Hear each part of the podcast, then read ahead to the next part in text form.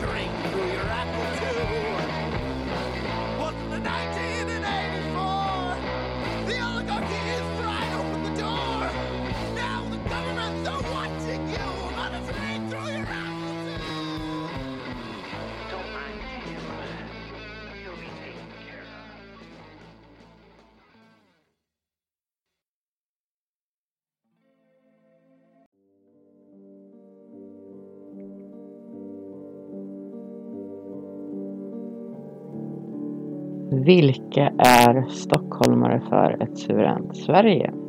Kanske någon undrar som inte vet.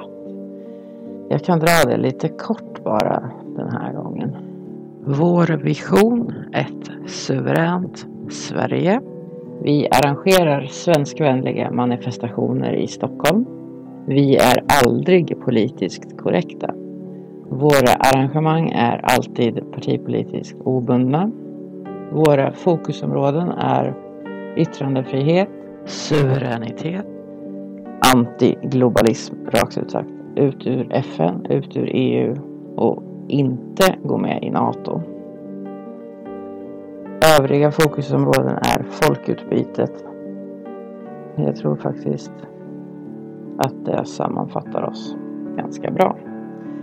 Vill du tala på framtida manifestationer eller vara med i framtida poddar eller skriva gästinlägg på hemsidan eller hjälpa oss rent praktiskt inför framtida demonstrationer. Mejla! eh, stockholmare får ett suveränt Sverige att protonmail.com. Adressen kan ni kolla upp på hemsidan. Stötta våra manifestationer genom att swisha till 0737 320824. Sammanfattningsvis kan vi förklara vår paroll med Vi måste protestera mycket mera och vi måste också samarbeta mycket mera. Avståndstagandets era är över. Det måste den vara, för annars är det kört för oss. Vi kan inte rädda Sverige på egen hand utan vi behöver varandra för att klara av det. Och så enkelt är det.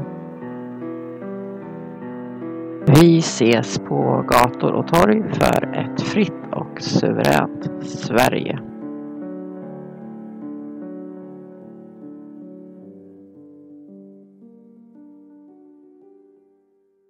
Som de flesta är medvetna om så har Sverige och hela världen på sistone drabbats av stora oroligheter med misshandelsfall, mord, attacker mot blåljuspersonal, skändningar av statyer och andra historiska monument.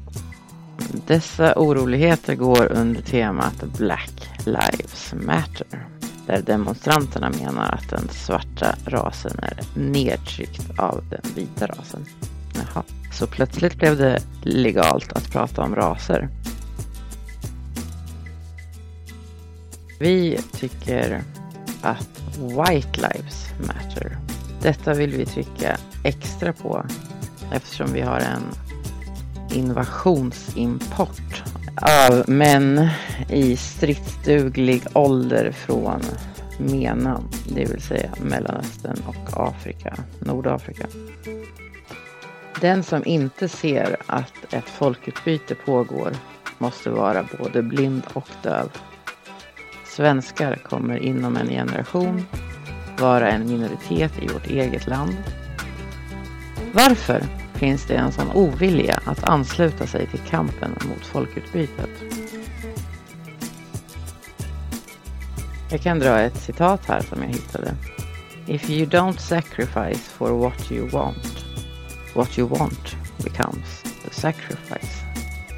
Ulrika Hallgren skrev ett gästinlägg på vår hemsida där hon ehm, påstår att eh, folk är väldigt dåliga på att engagera sig rent praktiskt. Citat. Vi har genom åren testat allt för att få folk att delta med tusentals goda argument. Slutcitat. Vilket öde väntar oss på grund av oviljan till enad kamp?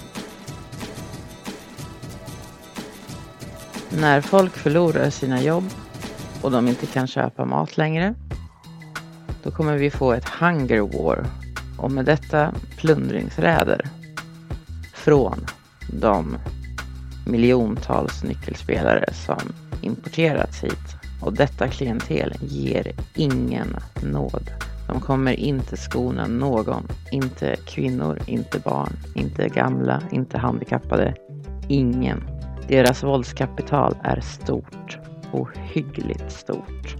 Det ser vi ju hur de beter sig i de här Black Lives Matter demonstrationerna. Varenda svensk man måste räkna med att bli tvungen att slåss mot de här inkompatibla männen. Och de måste vara beredda att slåss på liv och död. Tyvärr, men så kommer det att bli. Som situationen utvecklat sig kan vi lika gärna riva varenda partiprogram. Så kliv ur era respektive bubblor och klubbar för inbördes beundran. Det finns bara en fråga på programmet. Vi måste överleva som folk. Kampen måste reduceras till detta enda och då spelar det ingen roll om det läggs ner oceaner med tid på att författa fina partiprogram. Först när vi har överlevt, då kan vi börja möblera i folkhemmet. Överlevnaden är förutsättningen. Allt annat måste vänta.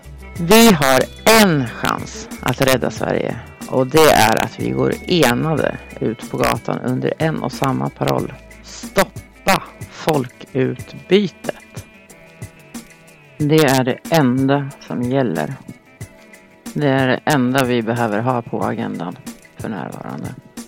Så jävla illa är det. Därför tyckte vi att det var verkligen på tiden att arrangera en manifestation på just temat White Lives Matter. Vi har ju tidigare haft en demonstration just om folkutbytet men White Lives Matter är liksom ännu mer tydligt vad det gäller. Den vita rasen måste överleva. Svenska folket måste överleva. Kan alla förstå det nu? Och börja agera?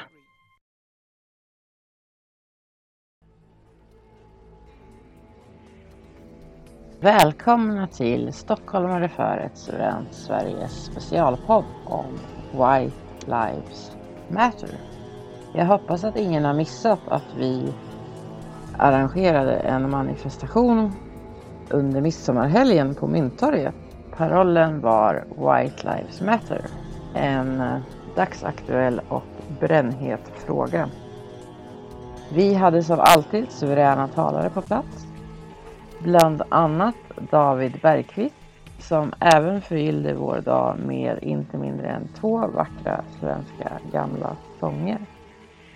Övriga talare var bland annat konstnären Marcus Andersson och Håkan Bergmark som till vardags är partiordförande för partiet Populisterna men som dagen till ära lämnade partiboken hemma och talade som engagerad privatperson. Våra manifestationer är alltid partipolitiskt obundna. Detta kommer emellertid aldrig att hindra oss från att bjuda in enskilda talare från olika partier vid de tillfällen då vi anser att temat för dagen passar någon enskild person. Det är alldeles oavsett vilket parti vederbörande röstar på eller är medlem i. Hos oss är alla välkomna. Vårt enda krav är och förblir att man värnar om Sverige och har svenska folkets bästa för ögonen. I den här podden kommer vi förutom White Lives Matter även ta upp coronapandemin samt Black Lives Matter demonstrationerna. Och det blev faktiskt så livliga och intressanta diskussioner att tiden bara flög iväg. Och eh, materialet räcker till flera poddar faktiskt. Så att eh, fortsättning följer efter denna podd. Men i alla fall, här kommer första delen med eh, huvudfokus på coronapandemin faktiskt och dess konsekvenser, framförallt på samhällsnivå.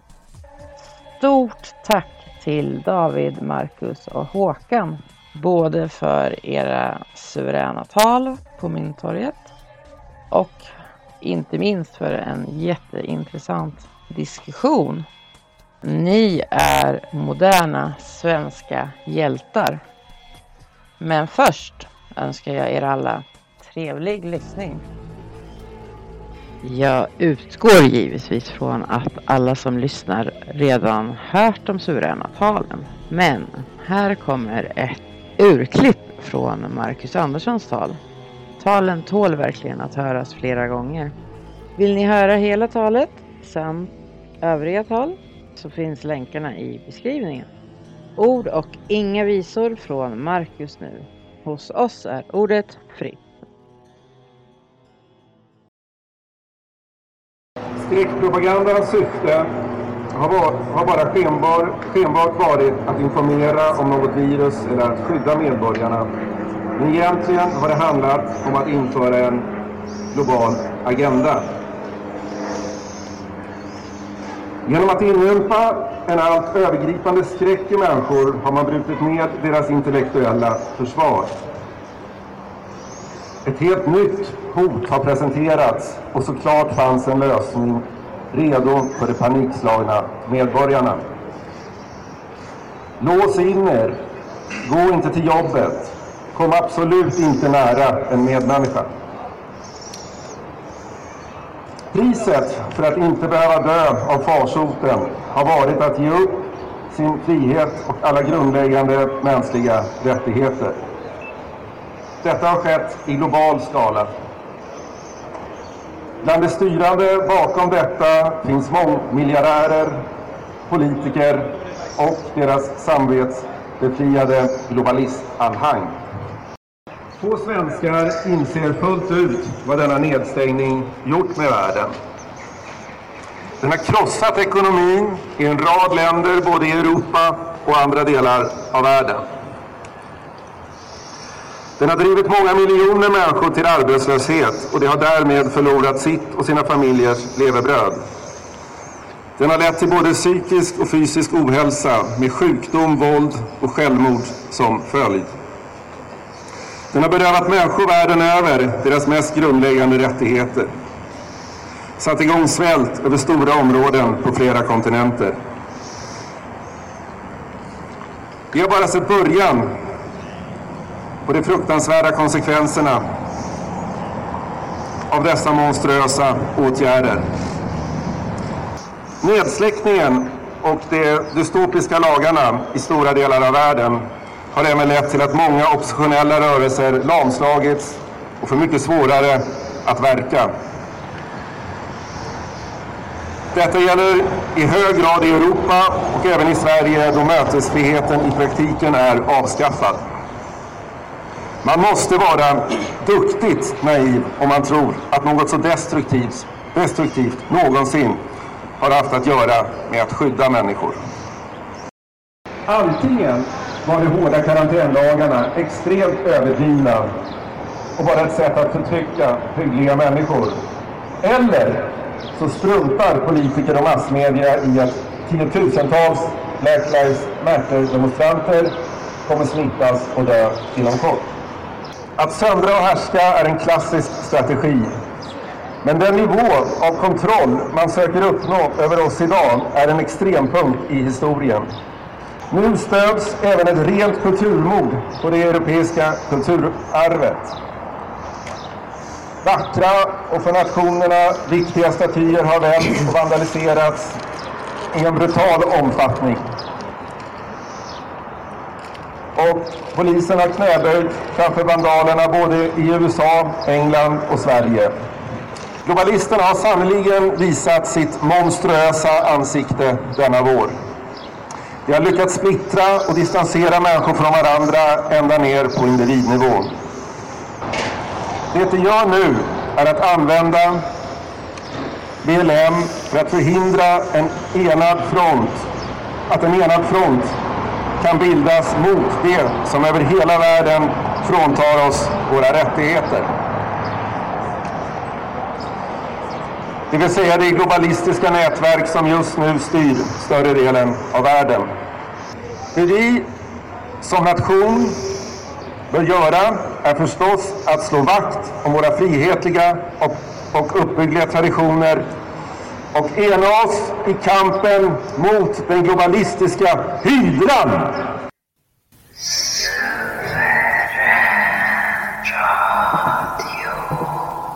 Ja, jag ska säga så här. Jag ska säga välkomna Håkan, David och Marcus. Ja, tackar. Tackar. Eh, jag tänkte att vi skulle ha ett eftersnack efter vår manifestation på Mynttorget förra veckan på tema White Lives Matter. Där ni talade. Tycker ni att det blev lyckat? Ja, ja jo, jag instämmer också att det absolut, det, det var bra. Jag instämmer också, det var lyckat. Jag tycker era tal var suveräna och eh, det var jävligt roligt faktiskt att vara ute på eh, Mynttorget igen och demonstrera. Jag har verkligen haft så här abstinensbesvär efter det. det har inte blivit någonting på hela våren. Ja, för mig var det också trevligt. Det var ju kul att ha, ha eh, någonting igen. Så det känns liksom som att, att världen vaknar upp efter coronaskrämseln. Ja, precis. Vi hoppas det. Jag tycker det är en fin tradition alltså. Det, det är nästan som liksom Sveriges Speakers Corner där, Mynttorget. Ska man vara i London vet, eh, i Hyde Park så får man ju gå och ställa sig på låda. Och det, det här är motsvarande alltså. Det, det, det är väl dels ni som har bidragit till att det har blivit det, men eh, det är en jättefin eh, tradition för yttrandefrihet och där röster kan göra sig hörda som inte släpps fram genom olika, ja, genom den statliga censuren eller vad ska säga. Mm. Att, eh, Ja, det, det, vi hade faktiskt en demonstration som jag var arrangör på när vi gjorde reklam för att vi kommer att ha speakers corner efter de ordinarie talarna. Och det var ju jättekul för det stod ju en hel rad med folk som hoppade upp och sa olika saker. va. Eh, det var ju jävligt roligt alltså. Eh, sen, Ja, i alla fall det är olika röster som kommer till tals och eh, gör det direkt på gatan så här. Det, det tycker jag, det, det är, eh, så har man ju gjort sedan eh, i antiken alltså. När man har sagt något som inte får komma in i finsalongen liksom, så har man ställt sig på gatan och det, det ska vi fortsätta med. Absolut, absolut. Ja. jodå, men det, det ska vi nog ha som ett inslag framöver. Ja, jag vet inte, det är rent praktiskt hur det fungerar med det här 50 personer. Ja, det är det, det som mötesfriheten är starkt begränsade till 50 personer. Mm. Om det då kommer 50 personer så står det 50 andra personer 10 meter längre bort eller vad det ska vara 20 meter eller eh, om det finns någon sån någon regel. Vi måste ju kunna mötas 50 personer på olika ställen i Sverige. Men, Ja, det är nära- jag vet inte hur de har tänkt faktiskt. Jag, jag har ingen koll på hur man liksom definierat det här med 50 personer. Folksamling, om det är två meters regel eller bla bla bla. Jag vet inte. Ja, man måste väl skingra... Jag kan tänka mig att om det står 50 personer visst avstånd eh, intill så att säga själva torget där man håller talet så kan man ju säkert stå längs med väggar och lite en bit periferin så att säga. Ytterligare 50 utspridda. Det borde inte vara Ja, det borde gå. Nej, jag tänker så också. Ja, Mm. absolut. Och de här eh, Black Lives Matter demonstrationerna, de har ju dragit många fler än 50. Och polisen har inte reagerat förrän de har betett sig illa typ. Eller varit flera tusen. Oh, ja, jo, men alltså polisen har ju order om att betrakta olika typer av åsikter på olika sätt. Va? Så att det Ja, så är det ju. Hade det kommit flera tusen till våran eh, manifestation då hade de ju säkerligen. Tvingat oss att sluta. Ja, det skulle jag tro. Det kommer att komma fler tillfällen säkerligen. Jag tänkte på någonting som du sa till mig Marcus i, i telefon. Jag vet inte, jag kommer inte ihåg om du sa det i talet men du sa en massa annat också. Men kan du berätta om det där du sa till mig om dödstalen i Europa och eh, vilka siffror som gäller för våld i hemmet och självmord och det där, att de, de har ökat? Ja, det var jag tittade på UK. Det här det är en engelsk nyhetskanal som jag tycker har väldigt bra nyhetsrapportering. De anger alltid källor. Eh, UK, eh, UK Column. Okej. UK Eh, Den och, brittiska kolumnen. Okej. ja, UK Column, så för United Kingdom. Och eh, de har visat, nu har jag inte alla siffror i huvudet, men i stora drag går det, eh, har de visat, bevisat flera gånger om att siffrorna vad det gäller dödstal för det här eh, covid-19 då jämfört med andra års olika influensa, säsongsinfluensan olika år, den är inte högre än vanligt då. Däremot är de allmänna dödstalen mycket, mycket högre. Och då, om man tittar på självmord, har ju ökat väldigt dramatiskt under den här nedsläckningen som de har haft. Och eh, våld i hemmet har ökat. Överdos av droger, eh, alkoholrelaterade problem, andra hälsoproblem. Det är, så dödstalen är väldigt, väldigt höga för den perioden då. Och de har till och med visat att det har dött flera personer av de här svårigheterna som är orsakade av nedsläckningen av samhället än vad som har dött av viruset. Det är ju ganska anmärkningsvärt. Alltså. Vilka länder är det de har jämfört? Eh, eh, eh, Ja, ja, de har jämfört med sin, egen statistik från andra år. Det är England och Skottland och framförallt. Så jämför de med sina egna. Så stod det tidigare i, i mars, april, maj. Hur många dog av överdos, hur många dog av självmord, hur många dog av säsongsinfluensa. De har gjort sådana jämförelser. Det det allt det här går ut på. Ja, men det är ganska talande siffror. Ja, nej, det förvånar mig inte det minsta överhuvudtaget. Nej, inte mig heller. Jag var ute med ganska tidigt ändå att säga att, eh, att eh, det här kanske inte i början då, eller jag var ute med det men jag menar att det är på där. Man kommer att märka att eh, de här åtgärderna kommer att bidra till fler dödstal än viruset i sig. Just, Eh, Och framförallt skada samhället mer ekonomiskt och så vidare än, än viruset. verkligen. Det kommer Verkligen. att kommer, kommer. Det här är bara ett exempel. Exakt. Bevisa med, med stora marginaler ska jag höra på säga då. Nej, men det, det menar jag. Det, ja, för man kan ju se att det ligger i, eh, i, den här ja, WHOs intresse då att svartmåla Sverige eftersom det är WHO som har skapat den här eh, agendan där, där man ska göra nedsläckning och, förstöra länders ekonomi. Ja. Eh, WHOs agenda och Sverige har gått emot den. Och WHO är en väldigt mäktig organisation. va, Så att, att de då har makt över pressen och kan säga att Sverige eh, ja, är ett dum- dumt land med dumt folk. Och, UK Column, de, sa ju, de visade att den här engelska epidemiologen som han fick avgå sen eftersom han hade någon flickvän han sprang till även under karantän. Eh, hur som helst så, jag kommer inte ihåg hans namn, men han nämnde i mars eller februari eller mars att över 80 000 svenskar kommer dö om inte svenskarna stängs in i lockdown då. I total lockdown och husarrest och allt det där. Eh, det var han helt tvärsäker på. Och eh, så blev det inte då. Det visar man också på UK och London. tvärtom menar då att Sverige har klarat sig bra. Och Sverige har klarat sig lika bra som många länder som, som Spanien och Italien och och sådär. Trots att vi inte har stängt in människor. Så de, de menar tvärtom att vi kan visa att den här karantänen är fullständigt meningslös på alla sätt. Alltså. Mm. Eh, om man lyssnar på dem då, att man säger det. Jag är benägen att tro på det faktiskt. Men ja, UV-strålning är bra för att ta koll på det här viruset. Då.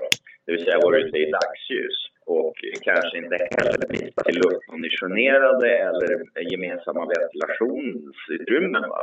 När du sitter på ett flygplan exempelvis så andas du samma luft som de övriga passagerarna. Va? Och när du är på en, i en lokal som har eh, ventilation så cirkulerar samma luft i lokalen va? Eh, och så vidare. Karantän måste vara separata utrymmen i så fall. Va?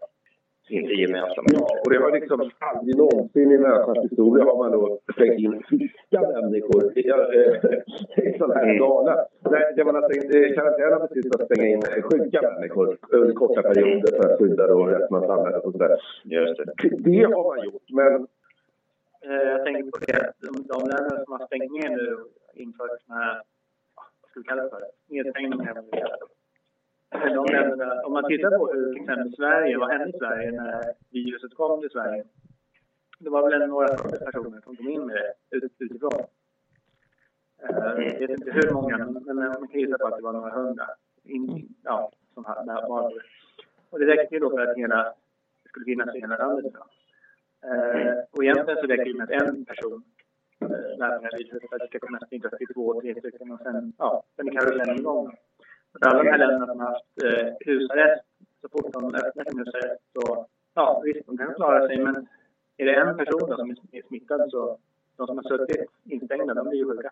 Så att, eh, jag menar på att jag tror att Sverige har gjort, fattat ganska kloka beslut. Sen, har vi, sen att vi inte har en bra sjukvård och äldreomsorg, det är en helt annan sak. Ja, jag håller helt med dig där jag David. anser också det. Jag är också helt enig över det. Alltså det, det är, vi vi är i ett bättre läge nu än, än många andra länder. Vår ekonomi är inte fullt så förstörd som, som till exempel Italien, Spanien, och Storbritannien och så vidare. Det, de har mycket större problem än vi. om man inte vill ta in äh, äh, man vill ta in turister från Sverige, men det intressanta är att Sverige har ju flest då, förmodligen, om man utgår ifrån att man har flest personer som är resistenta nu. Äh, det skulle innebära att svenska turister är ju egentligen det mest statistiskt sett så är det fria att ta in kanske svenska eller, eller de andra länderna som har inte haft totala nedstängningar. Ja, det är också sant. Men det är den helt naturliga gången. Det, det har inte alltid funnits eh, den tanken att man skulle liksom eh, stoppa ett virus på det sättet. fungerar inte så. Det, och, det har aldrig varit så. som det- Man har ju liksom inte ens eh, stängt in folk eh, under väldigt svåra riktiga epidemier som, eller pandemier och som spanska sjukan och, och sådana här. Då det drog liksom 50 miljoner var det bara Ja, det, det är ju liksom mycket, mycket mer, mer Nästan 20 gånger mer än vad det har i den här, det här viruset. Och inte ens då vidtog man sådana åtgärder. Man insåg att människor måste trots allt äta. De måste ha, samhället måste fungera, annars kommer människorna dö av andra orsaker. Och det visste ju de som införde det här också. De är liksom inte fullständigt blåsta liksom. Där de, Jag tog lite fasta på, Marcus, det du sa om WHO. Va? För att jag har varit starkt kritisk mot eh, WHOs styrning. De har ju en, en generalsekreterare som heter Tedros Ghebreyesus som är, har en karriär som eh, mer eller mindre diktator i något afrikanskt land och eh, är uttalad marxist och dessutom är han en sån här som annars vältrar sig i första klassresor och första klass femstjärniga hotell och, och så vidare. Va? Och jag har sett andra representanter för WHO i hans styre som är fullständiga globalister och galningar. Va? Ja, Tedros Ghebreyesus. Marcus, kommer du ihåg den här, det här citatet om att den som ger upp friheten för att få trygghet? Kommer du ihåg vem, eh, kan du säga det citatet och vem som sa det? Ja, absolut. Jo, men det är att eh, om man säger så här då. då eh, ett samhälle som ger upp lite frihet för att vinna lite säkerhet förtjänar varken eller och kommer att förlora bägge. Mm. Och vem var det som sa det? Ja, Var det, det, det, är, det är ett jättebra äldre citat. Va? Jag, jag tror att det, var det Benjamin Franklin eller vem var det nu? Ja, det är nämligen Clarence King. Mm. Och det är exakt det som skedde. Va? Ett samhälle som ger upp lite frihet. Nu gav sig många människor, många samhällen gav upp mycket frihet för att vinna lite säkerhet. Ja, några färre ska få den här influensan då. Förtjänar varken eller, förtjänar varken frihet eller säkerhet och kommer att förlora bägge. Ja, det är klart de gör det Om man förstör i samhället och man fråntar människorna deras frihet och ger den till en massa korrupta politiker så är det knappast man får tillbaka den sen. Det är ganska självklart. Det är ju jätteskrämmande att folk ropar efter hårdare tag. Förstår de inte liksom vad som är, väntar om de får som de vill nu? Liksom? Jag tror att på, på, på den repetition var vi inne på det och det är den klassiska problemreaktionslösningen, problem reaction solution, finns inbyggt i det här. Att, eh, Ja, det finns ett, ett problem som man överdriver, folk reagerar och så kommer man med en lösning som inskränker olika typer av mänskliga rättigheter och demokratiska friheter. Och så sitter man då och accepterar det helt plötsligt som vanlig medborgare. Och eh, det här är ju ett lömskt knep som, som politiker känner till. Och här känner eh, ekonomiska makthavare till också. Skramla med bössan lite va, så kan du tjäna pengar på att en valuta tippar, till exempel. Mm. Mm. 2001. Man sprängde byggnader där. Och eh, sen då försökte man eh, skrämma människor. Men det visade sig att redan eh, samma dag där så ringde folk in till det här Seatband som hade, hade öppet för, för lyssnare då, så det ringde in. Och då ringde ju folk in och sa att vi måste, måste begränsa möjligheterna för människor som flyger och kör bil, lastbilar och allt möjligt, båtar och sådär. Eh, Ja. Folk bad ju redan samma dag där om att få sin frihet inskränkt. Eh, Och det märktes, märktes ju tydligt att man började på, på lite grann. Men sen så tuggade det där på. Det, man eh, ordnade ju med flera sådana här attentat. Även i London så sprängdes det ju någonting under de här buss... eh, är det, Ja. Tågen där, tunnelbanan. Det var några sprängladdningar som exploderade under rälsen så tågen spårade ur. Så att de lyfte upp tågen och spårade ur. Påstod man att det var eh, muslimska fundamentalister som hade gått in i tågen så att säga, med ryggsäckar med sprängarna. Men om man, om man då spränger underifrån så att de spårar ur, då är det väl inte så troligt att sprängarna har varit inne i tågen utan snarare under. Va? Men, men i alla fall, det fick ju folk bli rädda också. Att, att folk har varit skrämda över internationell terrorism nu under en period. Men sen har man märkt att det funkar inte riktigt så bra som man har velat. Då. Det har inte varit riktigt tillfredsställande. Så därför har man ju dammat av den här, den här eh, tanken då som eh, man hade här i Sverige för många år sedan. Eh, det var väl han, eh, vad hette han, meteorologen som, som påstod att om man släpper ut mycket koldioxid i men eh, vilket fall som helst, det handlade om att släpper man ut mycket koldioxid skulle det kanske bli varmare. Det var en teori man hade. Eh, och det har man ju köpt. Och sen har man ju följt det hela tiden. Men eh, det dammade man ju av den här teorin och började blåsa upp den ännu mer för att, skrämma folk. Och dessutom, för, som du sa, folk kan man få ut skatter från, från människor. Då. Ja. Eh, det här med utsläppsrätter och så vidare. Eh, men det har inte heller funkat så, så riktigt så bra. Men däremot det här viruset.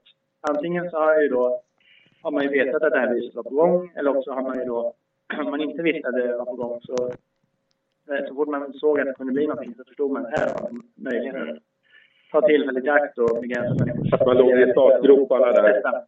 Ja, precis. Jag tänker så också. Det, det, det är helt naturligt att det finns virus bland människor och bland djur och allting. Det, det så det alltid varit. Liksom. Det, det är ingenting nytt. Och då bara att de utnyttjar den situationen. Det kommer, en, en, någon- det kommer väl alltid lite olika influenser. Det är väl bara att passa på då. Och så öser de på med, med liksom, eh, ja, som en operation alltså. Att eh, överdriva också och, och, och zooma in. Eh, det gör man ju aldrig annars när gamla människor till exempel lider av vanliga säsongsinfluensan och de kan ha jättesvåra andnöd och de hjärtat ställer och gud vet allt som kan hända. Men det har inte funnits något allmänintresse av det tidigare. Nu har man det för att man vill manipulera befolkningen. Liksom. Det där går igen hela tiden. Alltså, egentligen skulle det räcka med att man läser H.C. Andersens saga, Kejsarens nya kläder, för att förstå psykologin bakom. Det är liksom ingen utbildning, ingen expertis, ingenting kan rädda en från den psykologin va? som finns i Kejsarens nya kläder. Och hur de här eh, skräddarna, hur de bedrar och hur sen alla instämmer i kören. Oj, vilka fina kläder kejsaren har, visst är de fina. Men sådär, så, som kollektiv. Tills en dag när det här barnet säger då, nej men titta där, han är naken. Men det tar sin tid innan någon innan någon säger det. Alltså. Du pratade lite på, i ditt tal om eh, hur corona och framförallt nedsläckningarna har drabbat tredje världen. Kan du berätta lite snabbt om det? Ja, det är, alltså, om man tänker på ett land som, Eh, ja, här, som Indien och sådär och, och det var jättehårda sådana här karantänlagar och, och de fick inte gå till sina jordbruksarbetare fick inte gå till, sina, till sitt arbete och de sitter instängda, de får inte sina pengar så de kan inte köpa mat till sina barn. Och det där, det där har alltså miljoner människor råkat ut för. Rena fattiga länder helt plötsligt lamslås och all aktivitet stoppas. Det är en katastrof för, för ett fattigt land. Det, eh, och hela alla distributionskedjor allting stannar upp. Och de är så komplicerade i vår tid. Jag tänkte bara sen som, som reservdelar till jordbruk och sånt där. Om inte det fungerar och alltså, ja, bränsle, eh, vad heter det, leveranser och annat stoppas. Det, det, det, då stannar liksom allting. Det blir som en käpp rakt in i, i, i maskineriet. Det är ju många observatörer, observatörer som talar om att kommande citat då eh, svältkatastrofer av bibliska proportioner. Eh, har det talats om alltså, man, när man nu för, förutspår, försöker se vad den här stora nedsläckningen av världen kommer innebära då. då framförallt tredje världen som kommer drabbas absolut hårdast. men det, det kommer ju då sluta med att ännu flera flyktingar kommer att komma hit på grund av som är drabbade av corona och nedsläckningar i sina länder och blev svält där? Det är möjligt, men jag tror inte att eh, det, det måste i så fall dirigeras som det brukar göra. För att jättemånga av de här bara kommer dö i tysthet. Alltså. Det, det, det är min gissning faktiskt. Att det, de här stora strömmarna som vi har sett, de, de, de har väl ändå fått liksom vind i seglen av någon. De har inte kommit av egen kraft så extrem fattigdom och svält direkt Till exempel i syd, om man tar Europa, Sydspanien, så eh, var det problem eh, med, med, med alltså, ja, hotande svält. Alltså, för att eh, de här arbetarfamiljerna som jobbar på ackord, ja, de fick inte gå till jobbet och de fick inte in sina pengar, de fick inte betala sina hyror, de kunde inte sina mat till sina, till sina familjer. Där har de alltså, ja, de ideella organisationerna försökt på något sätt ställa ut mat och sånt där för att det har varit problem med mat. Och det gäller i Nordafrika också då, Algeriet under den här karantänen har haft problem med. Så att det, det, massmedia rapporterar ju inte om sånt här längre. Det, vi måste ju luska och söka själva för att hitta sån här information. Sen eh, de här stora länderna som Indien och det, det tror jag att det, det, det handlar ju om. Det är många tiotals, kanske hundratals miljoner människor som har drabbats. Alltså det är enorma, enormt slag mot hela civilisationen. Alltså. Ja, så är det. Och en, en, miljard människor, en, en miljard människor har fått sämre ekonomi av den här nedsläckningen. En miljard människor har fått sämre ekonomi och en, en hel del har blivit ruinerade. Och, och det är enormt många människor har blivit arbetslösa också. Så det borde de här som har organiserat det här få äta upp, tycker jag. Det är den meteorologen som jag inte kom på namn på. Eh, Bert Bolin var jag menar. Okej, okay. all han var han som var först med den här teorin om att uh, utsläppet av, av uh, koldioxid kan, kan bidra till... Det var, ju, det var ju fortfarande bara en teori. Det var fortfarande bara en teori. Ja, man får också tänka på att det här eh, skiktet, så kallade koldioxidskiktet, eller det här klimat... Det här växthusskiktet, det är så pass högt upp också dessutom. Så att, jag tror inte att ångbåtarnas ånga ens når upp dit. Nej, det, nej, det gör de inte. Absolut inte. Nej, nej. Ja, den koldioxid som vi släpper ut här nere, den absorberas av alla, all vegetation. Så mm. Huvudmålet verkar vara eh, en, någon slags världsregering och de bryr sig liksom inte hur, eh, hur de når målet. Om det är med skrämma folk med miljöalarmism eller, eller eh, om eh, terroristhot eller eh, ja, att folk ska bli sjuka. Det är en riktig analys, Annie. För att Eh, det, det, är ju så att målet är ju naturligtvis New World Order, alltså en, en världsregering. Om, om man ser eh, den stora kapitalkoncentrationen och maktkoncentrationen världen över, de är inte intresserade av att ha några demokratiska länder som till exempel löser sina saker på egen hand, för det är bara en nål i ögat.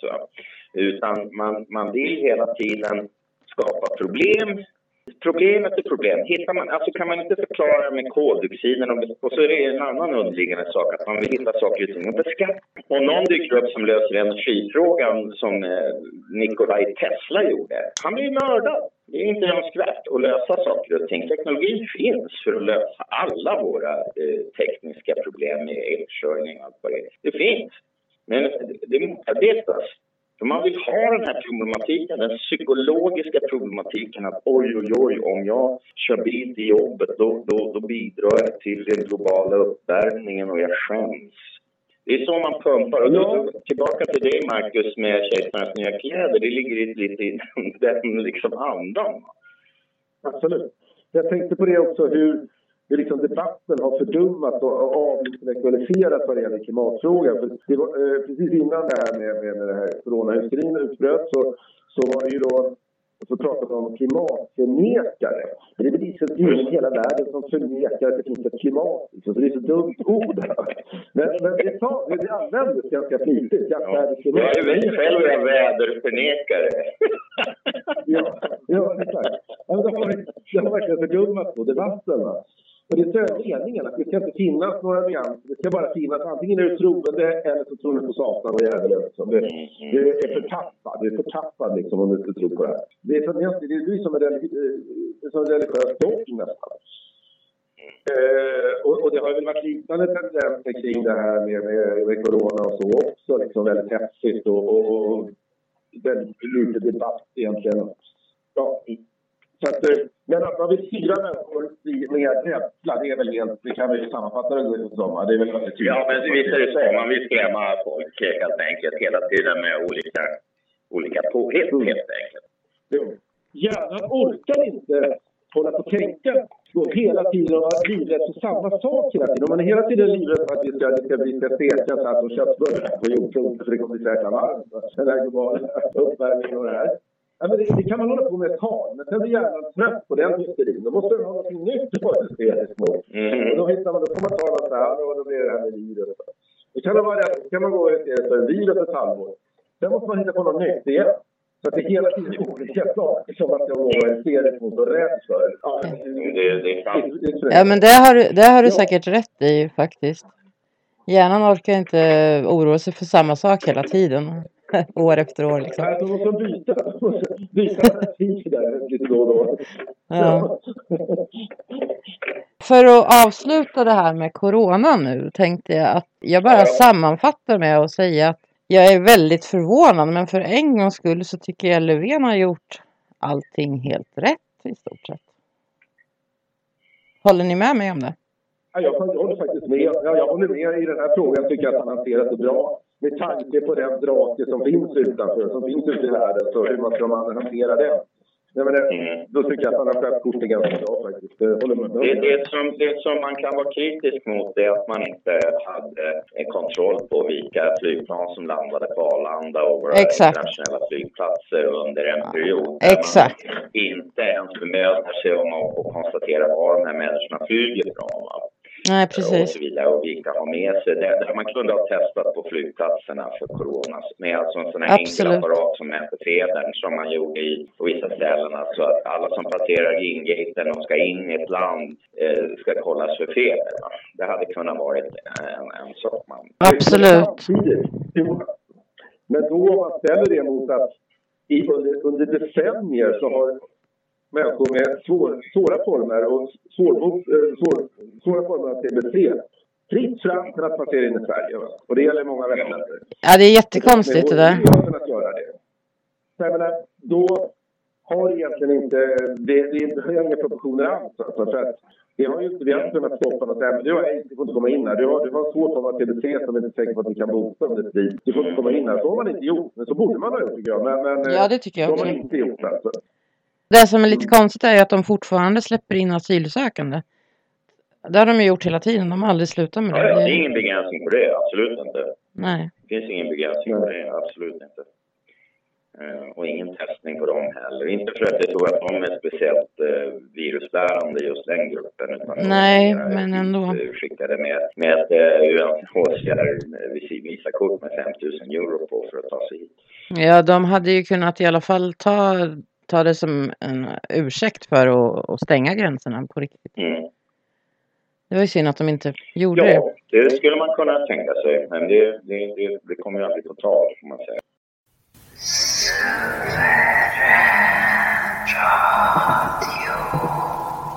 David är inte bara en fantastisk talare. Han är också en helt suverän sångare. Det tänker jag bevisa nu genom att eh, ni ska få höra på när David sjunger Sveriges flagga. Heter låten faktiskt. En jättegammal låt. Eh, väldigt patriotisk och eh, fin faktiskt. Speciellt när David sjunger den. Jag hoppas ni gillar den.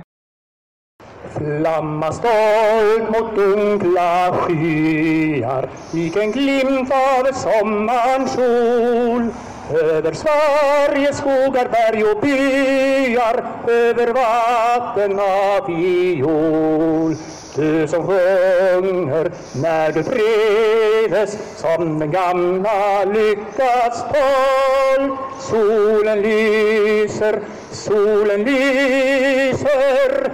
Ingen vredes åska slog vårt tappra folk. Flamma högt vårt kärlekstecken Värm oss när det blåser kallt. Stråla ur det blåa bäcken Kärlek mera stark än allt. Sveriges flagga, Sveriges ära Fornklenod och framtidsfolk Gud är med oss, Gud är med oss Han skall bära stark vårt fria svenska folk.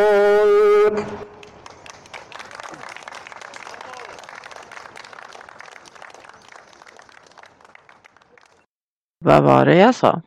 Visst är han bra David? Han är fantastisk. Jag hoppas vi får höra honom många gånger till på Mynttorget. Och gärna Sveriges flagga. Den är riktigt bra faktiskt. Jag skulle bara säga att eh, vi återkommer med eh, del två och del tre vartefter. Följ oss gärna på sociala medier och eh, håll koll på vår hemsida för aktuella uppdateringar. Och eh, glöm inte att stötta oss i kampen för ett suveränt Sverige. Swisha till 0737 3208 24. Alla bidrag är varmt välkomna. Tack på förhand. Ha det så bra och tack för att ni lyssnade. På återhörande. You just hear the goodbye